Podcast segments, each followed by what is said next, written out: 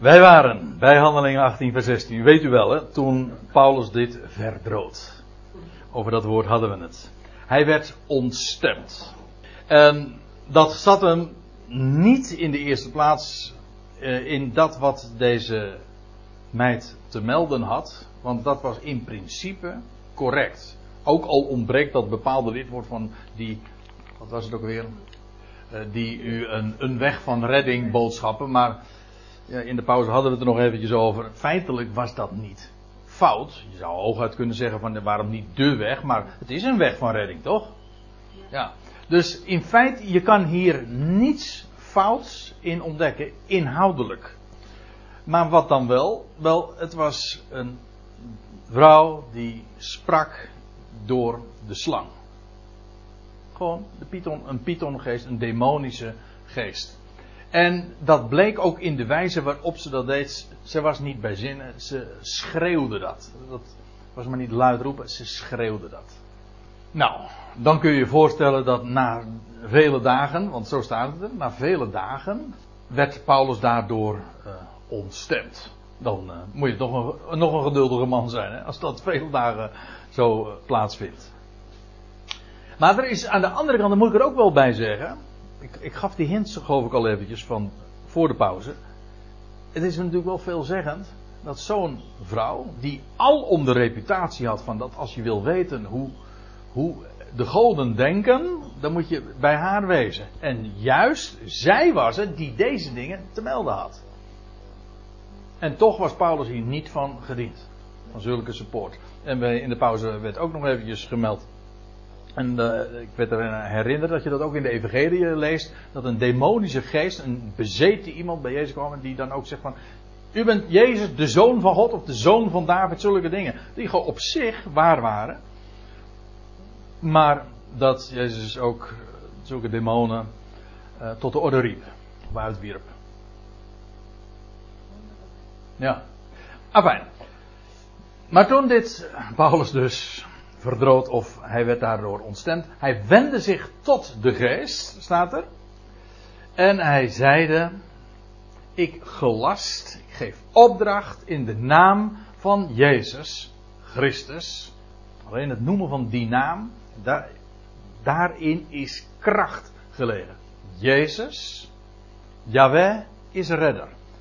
Christus, hij is gezalfd met Gods geest, opgewekt uit de doden daarmee geef je toch helemaal aan wat de essentie van het woord is wat hij doorgaf. Van Gods wegen. Over waarzeggen gesproken. Dit is de waarheid. En wat, wat gebeurt er? Als je de waarheid tegenover een leugengeest plaatst. Ja. Uh, hoe was het ook alweer? De, al gaat de leugen nog zo snel. En al, al, roept ze nog zo hard. De waarheid achterhaalt achterhaalt haar wel. Of laat ik het nog anders zeggen, een andere beeldspraak. Als de duisternis spreekt, of als de duisternis zo evident is, het is een duistere macht, maar doe het licht aan, ik bedoel het woord van God, dan moet de duisternis wijken. En hier wordt de naam van Jezus Christus genoemd en in zijn naam wordt dit gezegd.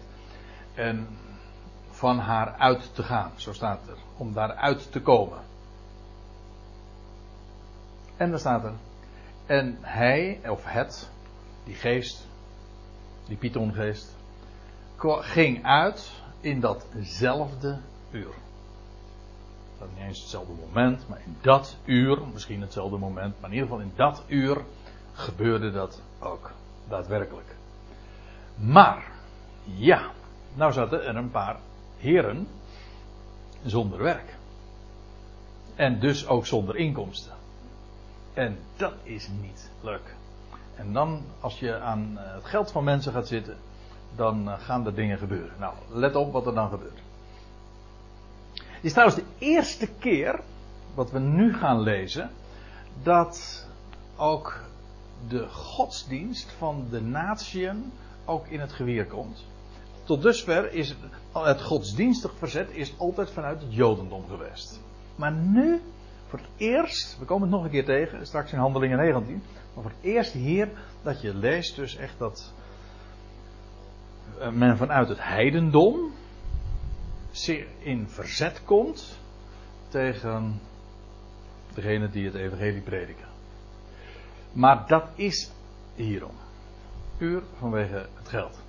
Toen nu haar eigenaars zagen, haar heren, de heren van haar, dat hun kans op voordeel, de hoop van, uh, op, op werkzaamheid, verdwenen was. Ja, dat zagen ze nu. Nu deze vrouw ineens al haar vermogens was kwijtgeraakt, haar bijzondere vermogens. Toen nu haar eigenaars zagen dat hun kans op voordeel verdwenen was, grepen zij Paulus en Silas. Ja, waarschijnlijk omdat zij de woordvoerders waren. Het kan ook zijn omdat Lucas en Timotheus afwezig waren. Van Lucas zou dat zo maar kunnen, want daar hadden we het al even over. Ik weet het niet, maar in ieder geval ze grepen Paulus en Silas en ze sleurden hen. Ze pakten hen vast. En zij trokken hen tot uh, naar de markt voor de overheid, naar de agora. Door het woord agora, dat is de markt. Dat is niet alleen maar de plaats waar men verkoopt, maar ook de plaats waarin de rechtspraak plaatsvond. En bovendien ook de besluiten genomen werden. Dat was de, het centrum. De markt, de agora. En daar worden Paulus en Silas voor gesleurd. Dat is wat die eigenaars doen. Want die zijn nu zo in hun wiek gesloten. Om wat er plaatsvond. En dan lees je. En toen zij bij de hoofdlieden gebracht hadden. Hen bij de hoofdlieden gebracht hadden. Is letterlijk de woord dat we wel kennen. De, de strate, strategos. Stratego. De strategen dus eigenlijk. Maar dat zijn de officieren, de magistraten. Dit is ook, ik las in een aantekening van, uh, van experts over, de, over spraakgebruik, woordgebruik van Lucas, dat dat zo enorm nauwgezet is. Lucas oogst alom, gewoon ook buiten zeg maar de uh, bijbelse sfeer om, enorm veel uh, lof vanwege, van, vanwege zijn enorm accuratesse als het gaat om historiebeschrijving, plaatsaanduidingen, geografisch historisch. Hij is altijd buitengewoon precies. En ook door deze mensen in Filippi, de, de hoogste, het hoogste gezag, door ze strategen te noemen, dat was precies uh, de aanduiding van de mensen daar. Want het was een Romeinse kolonie en ja, de hoogste, het hoogste gezag, dat waren de strategen. Dus een zeer accurate term. Goed, Paulus en Silas worden daar uh, naar, de, naar de markt gesleept. En ze zeiden: Deze mensen brengen onze stad, Filippi, in rep en roer, daar zij Joden zijn. Ja, waarmee trouwens ook gezegd wordt, is dat Paulus' boodschap hier nog helemaal beschouwd wordt als een Joodse aangelegenheid. Ik bedoel dat Paulus het evangelie bracht, dat wordt hier, ja, daar hadden ze geen idee van. Verder. Zij zagen Paulus en Silas, dat waren Joden. En dat is ook de reden waarom ze hen voor de, voor de strategen, voor de officieren brengen. de Joden, moet, u moet weten, de Joden in die dagen, het Jodendom was in, werd getolereerd in het, in, in het Romeinse Rijk, maar ook niet meer dan dat. Het was in dezelfde dagen, we zullen dat, nou dat duurt nog eventjes, dat komen we pas in handelingen 18 tegen, maar dan zullen we zien dat uh, het in deze dagen ook was, rond het jaar 50 van onze jaartelling, dat de Joden allemaal gelast waren om Rome te verlaten. Dat komen we straks in Handelingen 18 nog tegen. Want dat was ook de reden waarom, uh, hoe heet ze, Priscilla en Aquila uh, met uh, Paulus in aanraking kwamen in Korinthe. Waarom? Omdat, dan lees je dat de, de keizer had bevolen dat alle Joden Rome moesten verlaten. Dat had dan weer, wat de reden daarvan was, doet nu even niet de zaken, maar ja, de Joden waren in opspraak. En, hè? Claudius. Keizer Claudius, zo was het, ja. Ja. Die had dat zo bevolen. Dus ja, de, het, Jodendom was bekend in die dagen, maar stond niet echt in een goede reuk. Althans, niet bij het Romeinse Rijk. En ja, ze waren toch in bepaalde opzichten wel staatsgevaarlijk. En propaganda maken voor hun gebruiken mocht in ieder geval niet. Zeker niet als dat uh, dan nog uh, geld ging kosten, zeg maar. Ja, dan, wij zouden dan zeggen dat zou als staatsgevaarlijk beschouwd worden. U moet ook niet vergeten dat het Romeinse Rijk ook feitelijk, de keizer, die claimde ook goddelijke verering. Het was in feite ook een, religie, een, een hele religieuze cultuur. Enfin, zij, uh, zij komen dan met de beschuldigingen aan het adres van Paulus en Silas. Deze mensen brengen onze stad in rep en roer, daar zij Joden zijn. En zij verkondigen zeden. Hier wordt het Griekse woord ethos gebruikt, waar wij het woordje ethiek vanaf hebben geleid. Maar dat zijn gewoon gebruiken. Zij verkondigen gebruiken, zeden, die wij als Romeinen niet mogen aanvaarden of volgen. Hier worden dus Romeinse gebruiken, het Romeinse gedachtegoed, het Romeinse cultuur tegenover de Joodse cultuur geplaatst. En dat is niet, zoals wij dat dan zeggen, compatible. Dat, dat matcht niet. Dat gaat tegen elkaar in. Daar was wat voor te zeggen. Want, zoals zojuist al gezegd. Maar wat ze dan vervolgens doen en gebeurt, uh, dat uh, gaat te, ook tegen de Romeinse wet in. Laat ik even verder lezen. Ook de menigte scholde tegen hen, Paulus en Silas, samen. Dus die gasten, die heren, die, met, die dat dienstmeisje hadden, die waren nu zo gebelgd en die kwamen nu met deze beschuldiging daar op de markt. En de hele menigte, die, die winnen ze kennelijk met deze beschuldiging. En iedereen die ja, gaat daarmee akkoord. Ze hebben dus de hele menigte op sleeptouw genomen. Ze scholden tegen hen samen. En dan staat er, en de hoofdlieden, dus de strategen, de, het, hoogste, gezag, die scheurden hen, of lieten hen, ja, afscheurende hen, van hen de, de kleren van het lijf. En lieten hen met de roede gezelen. Ja, want als je met, met uh, hoe heet dat ook alweer?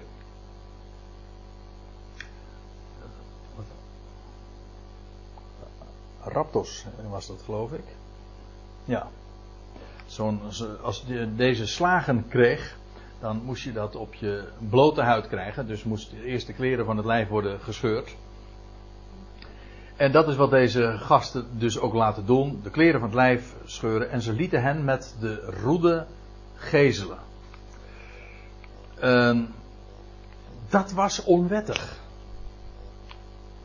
Vanavond komen we daar zeker niet meer toe. Maar we zullen straks, de volgende avond wordt dat ongetwijfeld, in vers 37 lezen dat, uh, dat Paulus dan er claimt, hij zegt, dat mag helemaal niet, want ik ben een Romein. Maar goed, de, zaak was nu zo hysterisch, dus kennelijk ja, was er geen mogelijkheid om daar nu op dit moment iets om dat verhaal te vertellen. In elk geval, dit was onwettig. En laat ik eerst eventjes dit nog zeggen. Ze, lieten hem met de roede geestelen. Van, we lezen trouwens in dit vers, 1 Korinthe, 2 Korinthe 11 vers 25, dat dat Paulus meerdere keren is overkomen. Hij zegt daar dit. Hij zegt, van de Joden heb ik vijf keer de 40 min 1 slagen ontvangen. Ja, die man heeft wat meegemaakt hoor notabene van zijn eigen volksgenoten. Dit, zegt hij, dit schrijft hij in, in de tweede Korinthebrief. Dus dit was nog niet aan het einde van zijn carrière. Hij zou nog veel meer gaan meemaken. Maar dit had hij al ondergaan. Dan, dan, kregen ze een ja, pak slaag. Maar dan mochten ze maximaal 40 klappen krijgen en maxi maximaal 40 uh, klappen. En daarom deden ze altijd 40 min 1. Dus 39. Van de Joden heb ik vijf keer de 40 min 1 slagen ontvangen. Driemaal ben ik met de roede gegezeld. En eens ben ik ook gestenigd. Nou, die steniging die, daar weten we van, want die wordt beschreven in Handelingen 14. Daar hebben we het ooit over gehad. En nou, van drie maal dat hij met de roede is gegezeld, wordt door Lucas niet verhaald, maar van één keer dus wel. En dat is hier dus in. Uh, hier in Filippi. Toen is hij met de roede gegezeld. Um, en na vele slagen gegeven te hebben. Ze, ze, kennelijk lagen ze daar, want dat is het woord gebruikt. Ze werden, die werden erop geplaatst. Ze lagen daar in een, een blote lijf en, of een blote rug. Ik weet niet hoe ik me moet voorstellen, maar in ieder geval, dat is daar niet zachtzinnig aan toegegaan. We lezen dat trouwens later ook in de, in de beschrijving, als ze uh, later gewassen worden. Na hun vele slagen gegeven te hebben, wierpen zij hen in de gevangenis. Dit was dus zonder vorm van proces. Hè? Niet voor de, eerst voor de rechter geweest. Je leest ook dat een Romein. die mocht met de roede geslagen worden, even in bepaalde gevallen, maar altijd na een proces. Een gerechtelijk proces, niet eerder. Nu gebeurt dit zonder proces. En dat is wat Paulus later in dit hoofdstuk dus ook uh, aanhangen gaat maken. Dat was gewoon illegaal wat ze deden. En het loutere feit dat dit illegaal was, dat is juist weer een, voort, uh, een, geweldige voortgang geweest voor het getuigenis. Want stel je voor dat ze de legale weg hadden bewandeld, dan hadden ze kunnen besluiten van nou deze mensen die uh, behandelen staatsgevaarlijk en dit moeten we niet hebben. Die gaan voor langere tijd in, eerst in, in ieder geval eerst in de gevangenis, alvorens een proces aan hun broek te krijgen. Zo gaat het niet. Er gebeurt iets illegaals en juist daardoor gaan er geweldige dingen gebeuren. Ja, over een God gesproken die de dingen plaatst. Ook dit. Na hun vele slagen gegeven te hebben, wierpen ze hen in de gevangenis.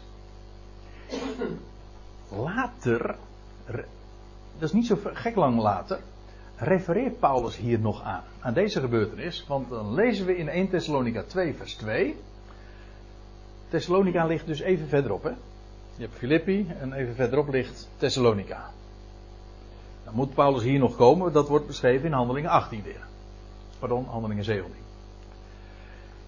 En als Paulus dan later een brief schrijft, niet zoveel later een brief schrijft aan de gemeente van Thessalonica, dan zegt hij: Immers, ondanks de mishandeling en de smaad die wij, zoals gewet, te Filippi tevoren ondergaan hadden, hebben wij u in, onze, in de God vrijmoedig onze, onder zware strijd het evangelie van de God gebracht.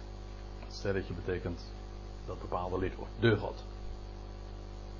Ziet u? Hij refereert hier aan wat hier beschreven wordt. Hij schrijft aan, de, aan die Ecclesia in Thessalonica van, ja, jullie weten ervan dat ik mishandeld ben daar. En ondersmaad.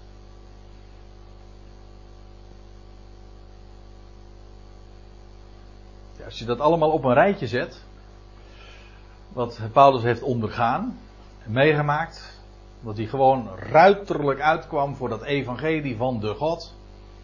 Nou, dan denk je van, jongen, jongen, wat een, uh, ja, wat een geweldig getuigenis is daarvan uitgegaan. Wat een wat kracht en wat een power zeg. Maar ook wat een, een tegenstand, oppositie dat hij daarin ontmoette.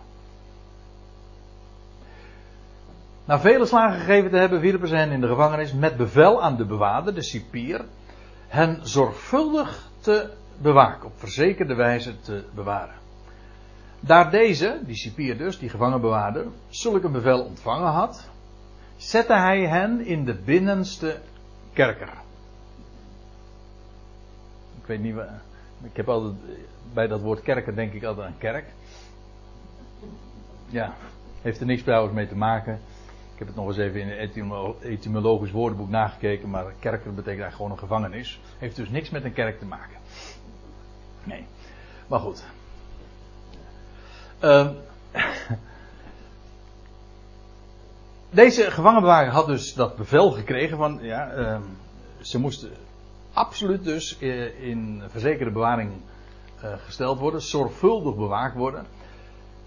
Daar deze dat bevel had ontvangen, zette hij hen in de binnenste kerk. Dat wil zeggen op een zodanige plaats dat, ja, dat ze er niet uit konden komen. En bovendien, hij sloot hun voeten zorgvuldig in het blok. Dat is dus eigenlijk een, een dubbele beveiliging.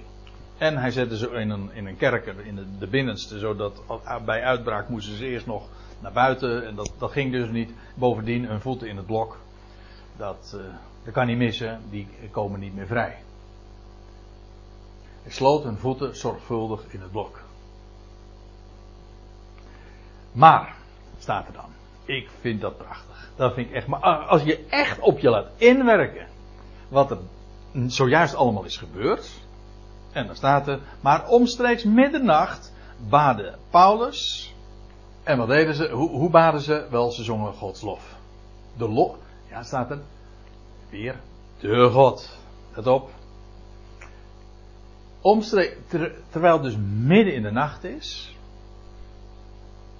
ze hebben net dit meegemaakt. Ze, hebben net ja, ze, stokslagen gekregen. Hoe was het ook weer? Met de roede gegezeld. In, in de gevangenis, binnenste kerker. Pikken donker. Voeten in het blok. En wat doen zij? Klagen. Of zichzelf beklagen. Waarom moet ons dit gebeuren? We vertellen toch goede dingen. En waarom moet ons dit onrecht nou weer overkomen? Enzovoort. Niets van dat. Zelfs niets in het midden van de nacht, ze baden. En hoe baden ze wel? Wel door te zingen. Hymne staat hier. Eh, ons woord hymne komt uit het Grieks. Dat wordt hier gebruikt. Een lofzang. Dat een lof aan wie? De God. En dat, als het staat de God, dat betekent degene die dat allemaal zo plaatst. Kijk, als je weet dat er één iemand is die alles, dus ook dit, wat hen zojuist was overkomen, die plaatst dat. En als je weet wie die God is en dat hij te vertrouwen is, dan kun je hem dus loven. In alle omstandigheden. Als er één geschiedenis ook is, er zijn er veel meer, maar ik vind dit zo'n prachtig voorbeeld. Waarbij je ziet wat het betekent als je de God mag kennen. Dat wat er ook gebeurt, nou, neem deze geschiedenis, alles is tegen je. En dan heb je net al, dit allemaal ondervonden. Met al die fysieke pijn. Dan midden in de nacht gevangen in het blok. En dan openlijk Gods lof zingen. En de gevangenen die luisterden naar hen. Ja, geboeid. Dat is mooi hè. Ze luisterden geboeid. Maar het was ook heel erg boeiend. Deze bevrijdende boodschap was heel boeiend. Ja, maar ik zal u eens wat vertellen. Dit is een plaatje van de Ecclesia in onze dagen. Ik zal, eh, wat ik ermee bedoel is dit. Kijk, God doet vandaag een werk. Hij roept zich vandaag een volk uit de natie. En wat je hier ziet is een, een illustratie daarvan. In een duistere wereld. Pikken donker buiten de maatschappij. Dat is eigenlijk wat een gevangenis is. In de gevangenis, het idee is niet zozeer dat je opgesloten zit. Ja, dat staat dus ook wel. Maar je bent buiten gesloten. Buiten de maatschappij. Veracht. Nou, dat hoef ik hier toch niet toe te lichten. Totaal niet in tel. Miskend. Minachting. Smaad is je deel. Mishandeling ook nog eens een keertje. Wat dat betreft, wij zitten zo in ja, in de westerse wereld zulke luxe omstandigheden, want je kan wel versmaad worden. En ze kunnen je minachten, ze kunnen je met de nek aankijken. Maar we hebben zo enorm veel politieke voorrechten. We hebben gewoon vrijheid. We kunnen zeggen wat we willen. We kunnen gewoon het evangelie vertellen van God die de redder is van alle mensen zonder dat je op de brandstapel belandt. Een paar eeuwen geleden was het nog anders. Hè? Gewoon hier in Europa. Maar nu kunnen we dat allemaal vertellen. Ongekend. Maar goed, zij waren veracht, mishandeld.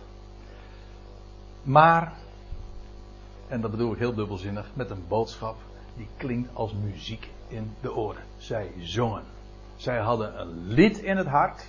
En daarom, en waarom zou je, zou je, als je de God kent, waarom zou je daarvoor generen? Ze hebben gewoon gezongen. Totaal geen zorgen over wat men zal denken, zo wordt. En ze zingen over de God. En degene Er zaten allemaal mensen daar in die gevangenis. En die luisteren. De, de gevangenen luisterden naar hen. Er staat niet alleen van ze hoorden hen. Ja, natuurlijk hoorden ze hen, want ze zaten in hetzelfde gebouw. Nee, ze luisterden naar hen. Dat wil zeggen, ze hadden er oren naar. En ik geloof dat al die gevangenen inderdaad het woord hebben begrepen. Ik weet niet of ik er nu nog aan toe kom, maar. Uh, het hele huis van de cipier komt tot geloof, hè? Ja, het hele huis van de cipier. Nou kun je weer de vraag stellen: wat, uh, wat is dat huis van de cipier? Ja, wat is nou het huis van de cipier?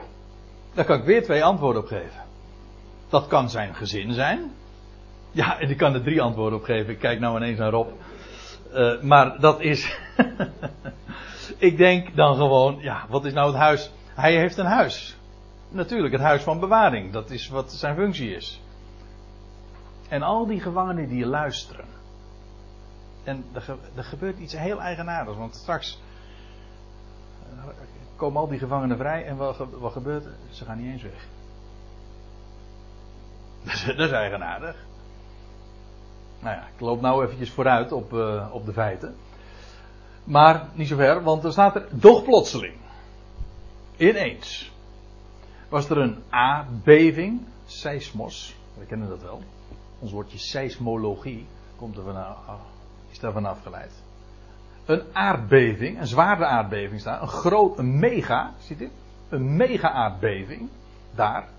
Zodat de grondvesten van de gevangenis schudden.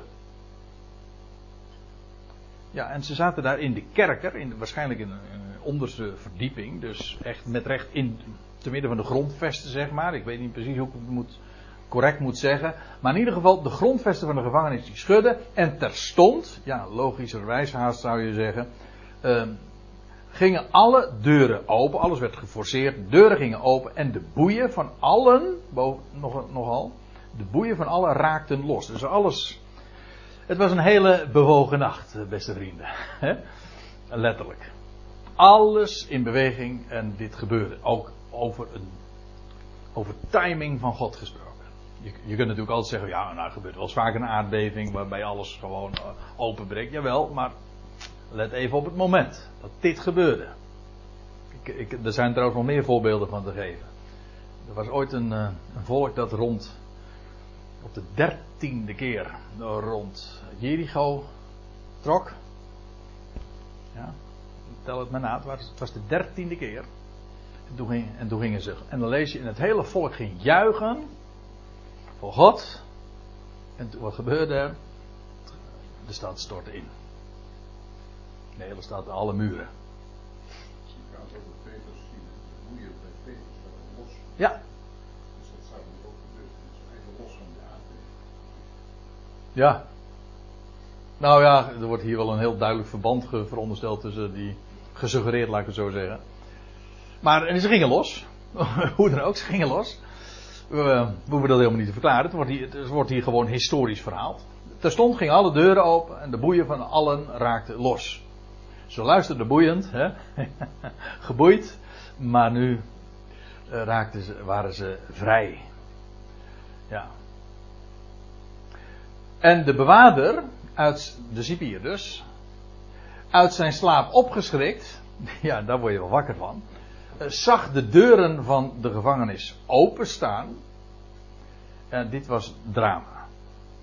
Hij, zijn verantwoordelijkheid was om de gevangenen te bewaren. En notabene, nu was hem door de, het hoogste gezag, door de strategen, de magistraten, om speciaal deze twee man te, te bewaken. Had hij notabene gedaan en dan gebeurde dit.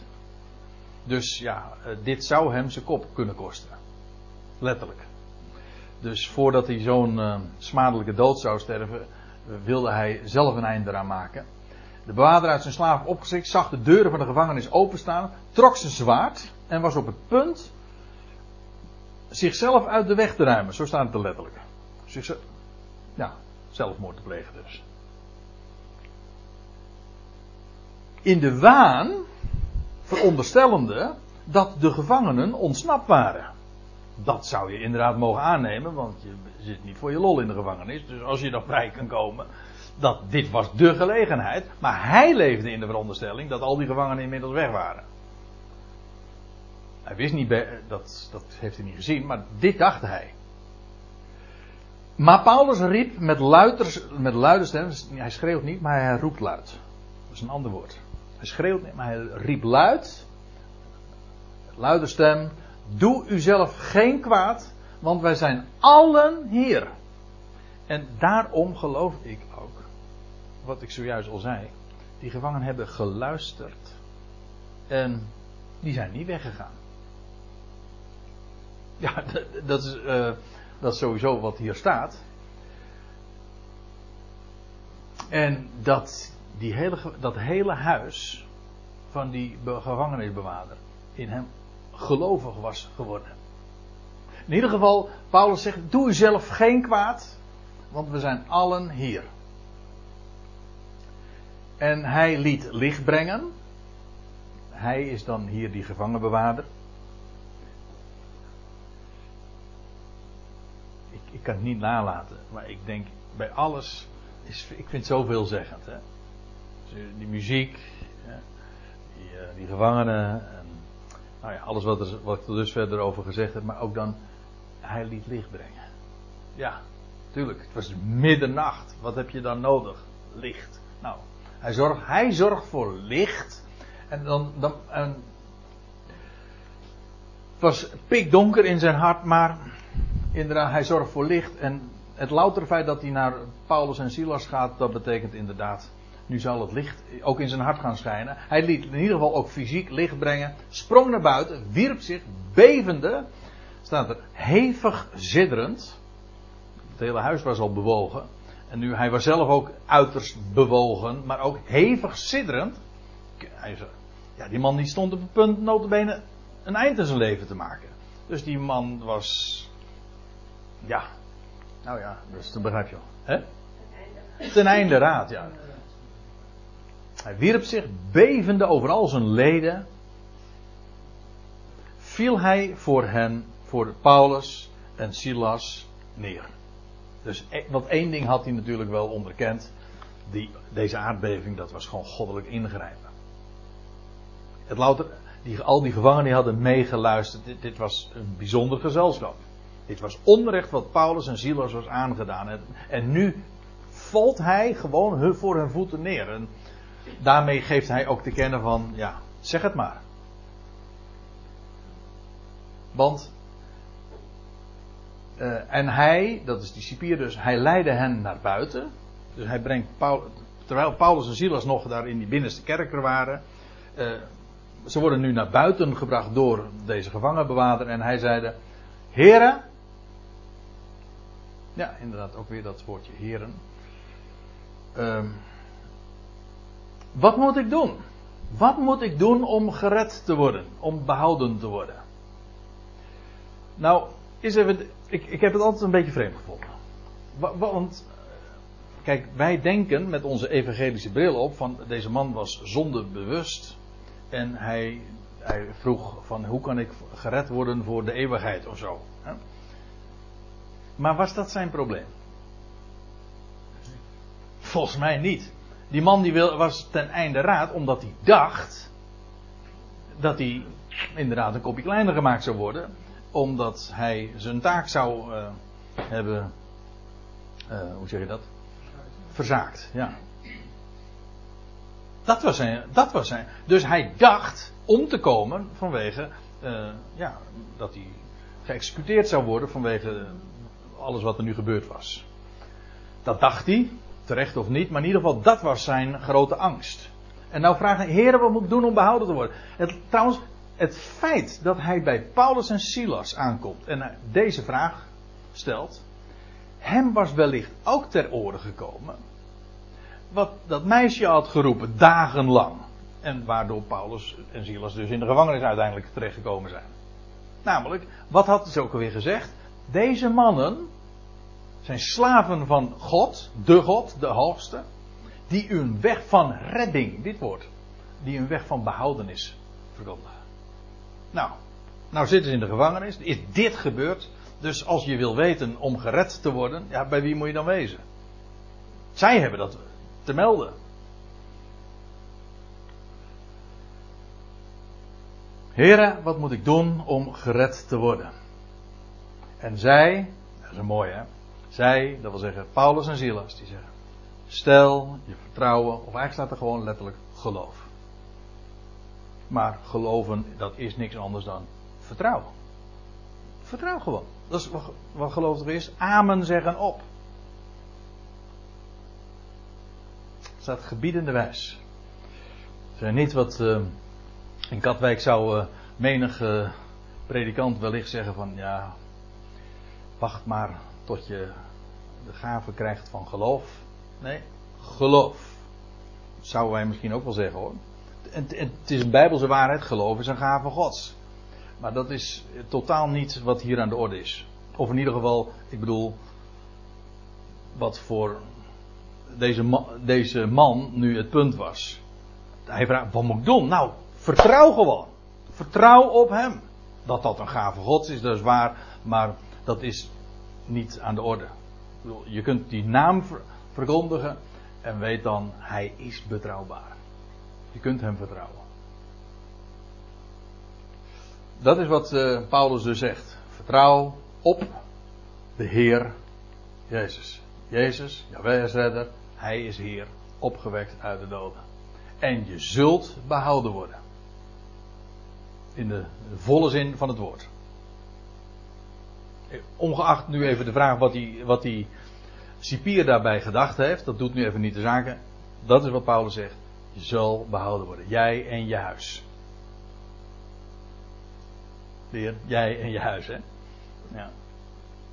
Ja, waarbij je dus. Ik, zal, ik, ik leg de vraag weer eventjes hiervoor. Is dat zijn gezin? Kan. Of is dat gewoon allen die in het huis van bewaring waren? Die, allen die luisterden. En allen die nog steeds daar waren en niet waren weggevlucht. Is dat zo, zo onzinnig om dat uh, zo. Nee, toch? Huis van bewaring. Ja, het huis van bewaring. Dus ja, het huis. Wat is nou het huis van de cipier? Anders dan de gevangenis. Ja? Hè?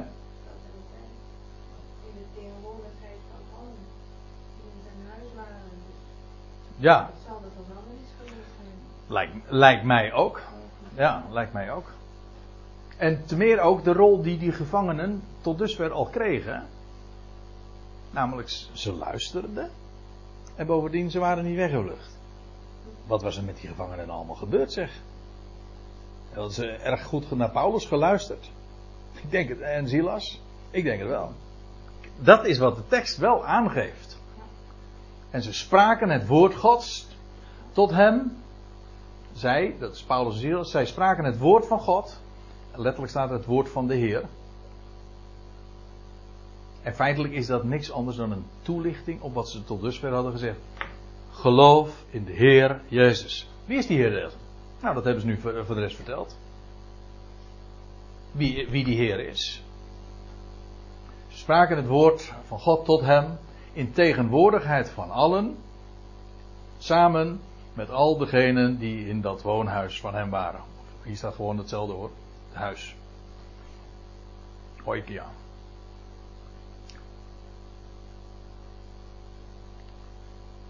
Eerst al die gevangenen die luisteren en hier spreken het woord van God. En allen die in het huis waren, zijn huis waren, die uh, luisterden daar ook, die waren daar ook bij.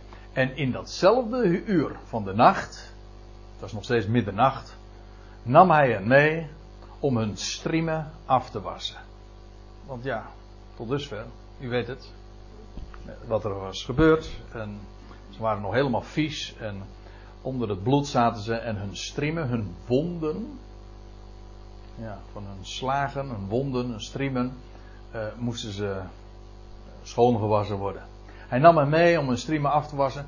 En nou komt het, en we hadden het er al eerder over. En dan staat er. In mijn vertaling, hoe het in de Statenvertaling staat, weet ik niet. Maar in de MBG-vertaling staat. En hij liet zichzelf en al de zijnen terstond dopen. Ja. ja, nou dat is correct. Zo staat het er. Hij werd gedoopt. Of hij wordt gedoopt eigenlijk aorist. Maar goed, hij wordt gedoopt. Dit, hij liet zich dopen. Dit is nou typisch een gekleurde bril. Waarbij de lezer gewoon op een spoor gezet wordt van, oh, uh, die, uh, ja, de, in deze lezing denk je automatisch aan waterdoop. Als dat hij werd gedoopt. Niet? Dan stel je de vraag, in water of in geest? En dan moet ik er ook bij zeggen, natuurlijk kun je ook dan aan water denken. Maar hoeft niet. Ook hier kun je weer gewoon puur aan een geestelijke doop denken. Ze werden gedoopt in geest.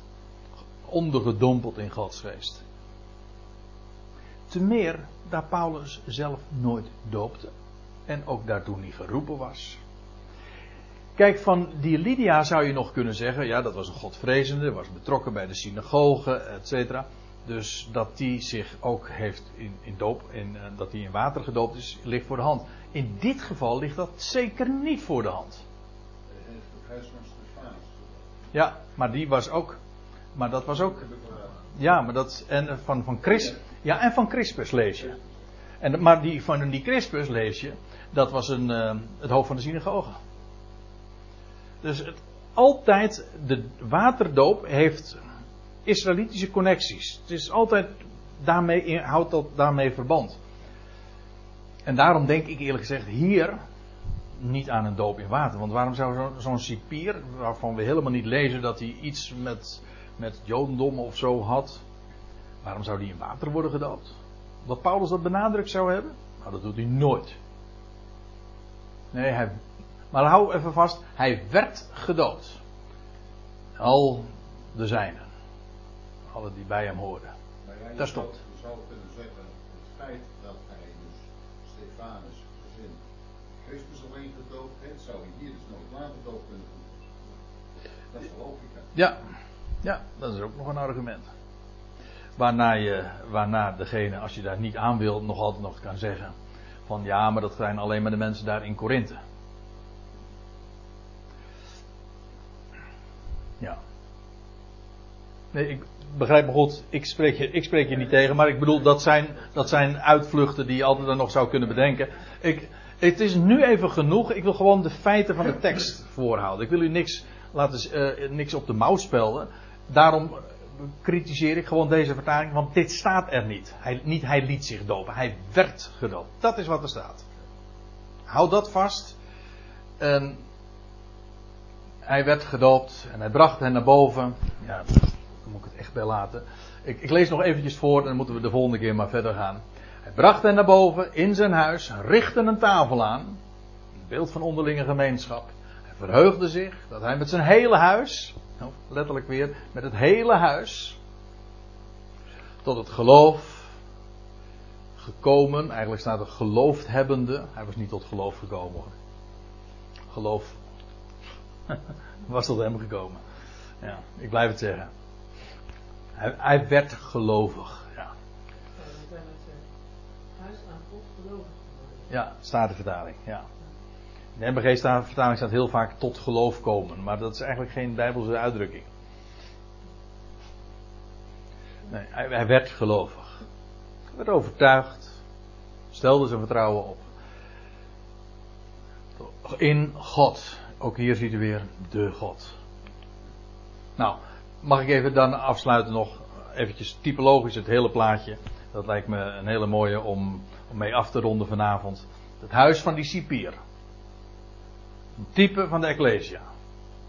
Een donkere wereld, buiten de maatschappij, veracht. Met een boodschap als muziek, begrijpt de, de hint. Over de God en de Heer Jezus. En het is een plaats waar men luistert naar het woord. Dat is wat er gebeurde. Het was buiten de maatschappij, maar het was een vrijmakende boodschap. Heb u die ook nog? Ja, een bevrijdende boodschap. Waar men ook samen eet en drinkt. Nee, ik, ik heb het niet over een ritueel van één stukje brood. Nee, gewoon waarbij men onderling gemeenschap heeft. Dat is wat de maaltijd des Heer ook is hoor. Gewoon eten en drinken samen. Een uitbeelding van eenheid. En waar men zich verheugt. Want dat is toch wat die man deed. Hij verheugde zich met het hele huis gelovig was geworden in de God. Nou.